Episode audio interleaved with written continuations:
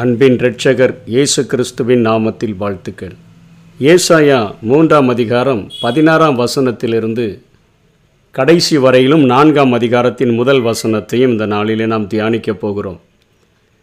இந்த பகுதியிலே எருசலேம் குமாரத்திகளை குறித்து சியோன் குமாரத்திகளை குறித்து ஒரு எச்சரிப்பை ஏசாயா தரிசனமாக கண்டு எழுதுகிறதை நாம் பார்க்கிறோம்.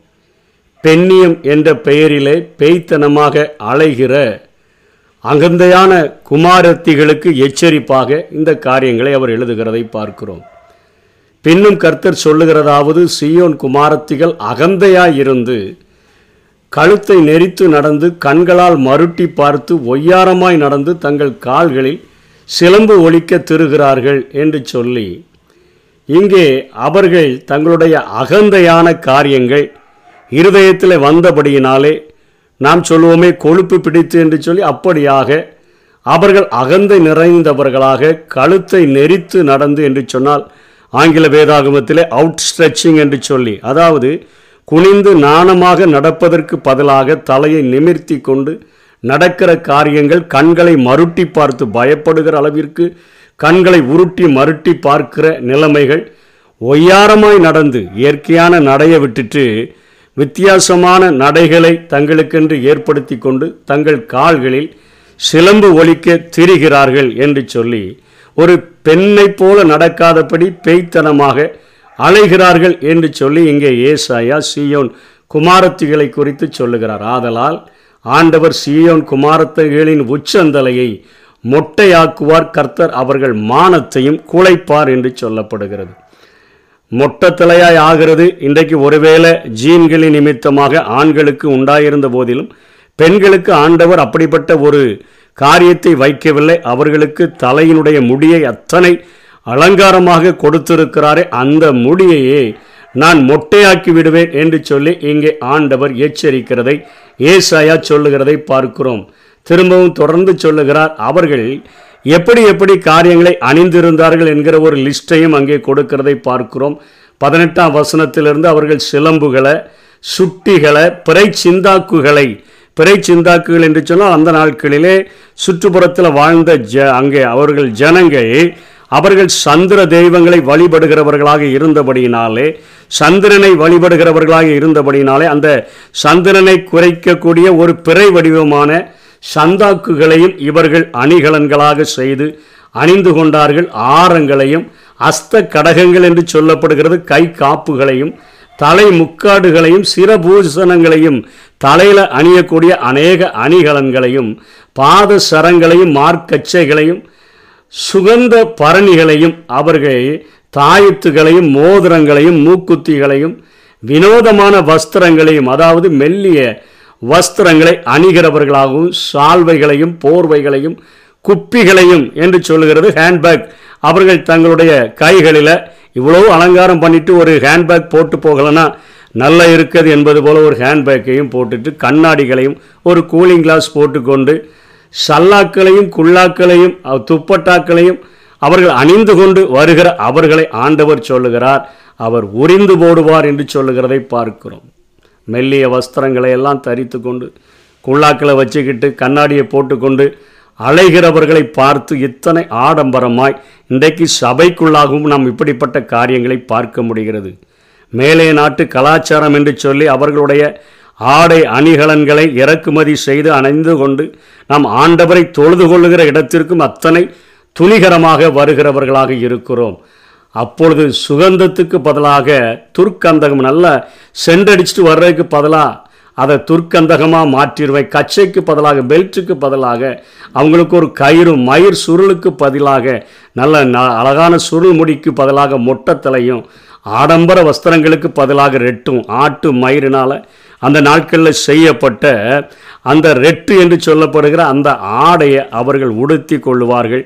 அவர்களுடைய அழகுக்கு பதிலாக கருகி போகுதலும் இருக்கும்னு சொல்லி ஆண்டவர் ஏசாயா மூலமாக அகந்தனையினால் நிறைந்து வாழ்கிற பெண்களை குறித்து அங்கே எச்சரிக்கிறதை பார்க்கிறோம். உன் புருஷர் கட்கத்தினாலும் உன் பலசாலிகள் யுத்தத்திலும் விழுவார்கள். கட்கம் என்பது வாளை குறிக்கிறது. உன் புருஷர் வாளினால் வெட்டப்பட்டு பலசாலிகள் எல்லாம் யுத்தத்தில் அழிஞ்சிருவாங்க. அவளுடைய வாசல்கள் துக்கித்து புலமணி இப்படி ஒய்யாரமாக அலைந்து திமிர் பிடிச்சு அலைந்தான்னு சொன்னால் உன்னுடைய ஆடை அணிகலன்களில் ஆண்டவரை நீ துக்கிக்கிற காரியத்தை செய்வாய் என்று சொன்னால் உன் குடும்பத்தில் இப்படிப்பட்ட துக்கங்கள் நடந்துவிடும். அவளுடைய வாசல்கள் துக்கித்து புலம்பும்.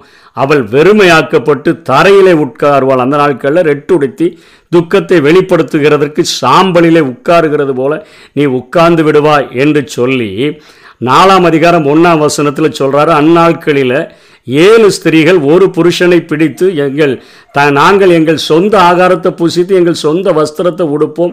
எங்கள் நிந்தை நீங்கும்படிக்கு உன் பேர் மாத்திரம் எங்கள் மேல் விளங்கட்டும் என்பார்கள். அதாவது யுத்தத்தில் ஆண்கள் மடிந்து போகிறதினால ஆண்களுடைய எண்ணிக்கை குறைந்தபடியினால் பெண்களுக்கு திருமணமாவதற்கு ஆண்கள் கிடைக்காதபடியினால் ஏழு ஸ்திரீகள் ஒரு புருஷனை பிடிச்சிட்டு நாங்கள் எங்கள் சாப்பாட்டை நாங்கள் சாப்பிட்றோம் எங்கள் வஸ்திரத்தை நாங்கள் விடுத்துக்கிறோம் இன்சில் போடுகிறதற்கு மாத்திரம் எங்களுக்கு நீ கணவனாய் இருந்தால் போதும் என்று சொல்லுகிற ஒரு கேடான நிலைமை உண்டாகிவிடும் என்று சொல்லி இங்கே ஆண்டவர் ஏசாயா மூலமாக எச்சரிக்கிறார்.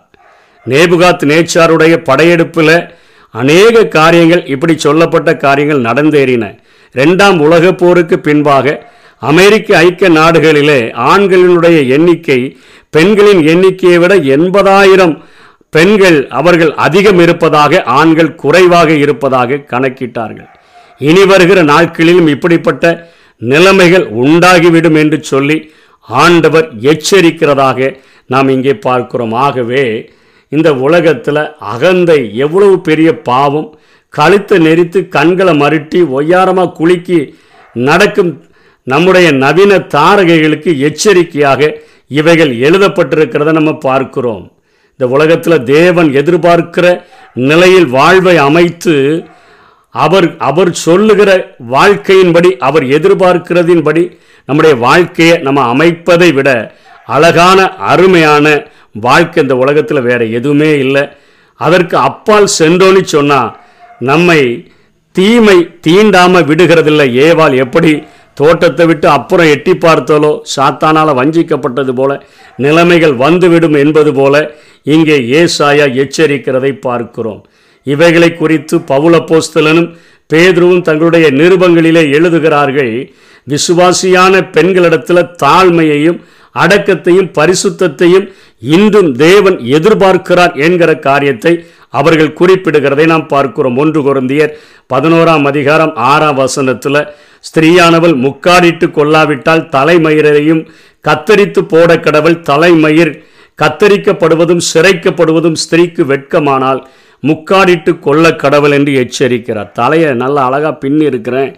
சிக சிறை அலங்கா அணிகலன்களெல்லாம் நான் அணிஞ்சிருக்கிறேன். சிறபூஷணெல்லாம் அணிஞ்சிருக்கிறேன். எல்லாரும் பார்க்கணும்னு சொல்லிட்டு தலையை முக்காடிடாம நீ வந்தான்னு சொன்னால் உன் தலையை மொட்டையிட்டுக்கொள் என்று சொல்லி இங்கே பவுல் எச்சரிக்கிறதை பார்க்கிறோம். தீமுத்தையுக்கு எழுதும் பொழுது கூட பவுல் சொல்லுகிறதை நாம் பார்க்கிறோம். ஸ்திரீகளும் மயிரை பின்னுதலினாலாவது பொன்னினாலாவது முத்துக்களினாலாவது விலையேறப்பட்ட வஸ்திரங்களினாலாவது தங்களை அலங்கரியாமல் அணிவது தவறல்ல அலங்கரியாமல் தகுதியான வஸ்திரத்தினாலும் நாணத்தினாலும் தெளிந்த புத்தியினாலும் தேவ பக்தி உள்ளவர்கள் என்று சொல்லிக் கொள்ளுகிற ஸ்திரீகளுக்கு ஏற்றபடியே நற்கிரியைகளினாலும் தங்களை அலங்கரிக்க வேண்டும் என்று சொல்லப்படுகிறது. அழகு தவறல்ல அகந்தை தவறான ஒரு காரியம். அணிவது தவறல்ல அலங்காரம் ஒரு தவறான காரியம் என்று தேவன் எச்சரிக்கிறதை நாம் பார்க்கிறோம். அதே போல பேதுருவும் தன்னுடைய நிருபங்களிலே ஒன்று பேதுரும் மூன்றாம் அதிகாரம் மூன்றாம் வசனத்திலும் நாலாம் வசனத்திலும் சொல்லுகிறார் மயிரை பின்னி பொன்னாபரணங்களை அணிந்து உயர்ந்த வஸ்திரங்களை உடித்து கொள்ளுதலாகிய புறம்பான அலங்கரிப்பு உங்களுக்கு அலங்காரமாய் இராமல் அழியாத அலங்கரிப்பாய் இருக்கிற சாந்தமும் அமைதலுமுள்ள ஆவியாகிய இருதயத்தில் மறைந்திருக்கிற குணமே உங்களுக்கு அலங்காரமாக இருக்க கடவுது. அதுவே தேவனுடைய பிள்ளைகளுக்கு அது விலையேறப்பெற்றதாக தேவனுடைய பார்வையில் அது விலையேறப்பெற்றது என்று சொல்லி பேதிரு எழுதுகிறதை பார்க்கிறோம். தேவனுடைய பார்வையில் விலையேறப்பற்ற வாழ்க்கையை வாழும்படியாக நாம் அழைக்கப்பட்டிருக்கிறோம். அதற்கு மீறி எல்லைகளை தாண்டி உலக கலாச்சாரத்தோடு கூட நம்மை நாம் ஒப்பிட்டு வாழ முயற்சித்தோம் என்று சொன்னால் உலகத்தோடு கூட இழுத்து கொண்டு உலகத்தினுடைய ஆசை இச்சைகளுக்கு இழுக்கப்பட்டு நாம் வாழ்கிறோம் வாழ்கிறவர்களாக இருந்தோம் என்று சொன்னால் பெண்ணியம் என்கிற காரியம் அழிந்து பெய்த்தனமாக அலையக்கூடிய குணாதிசயங்கள் நமக்குள்ளாக உருவாகிவிடும்.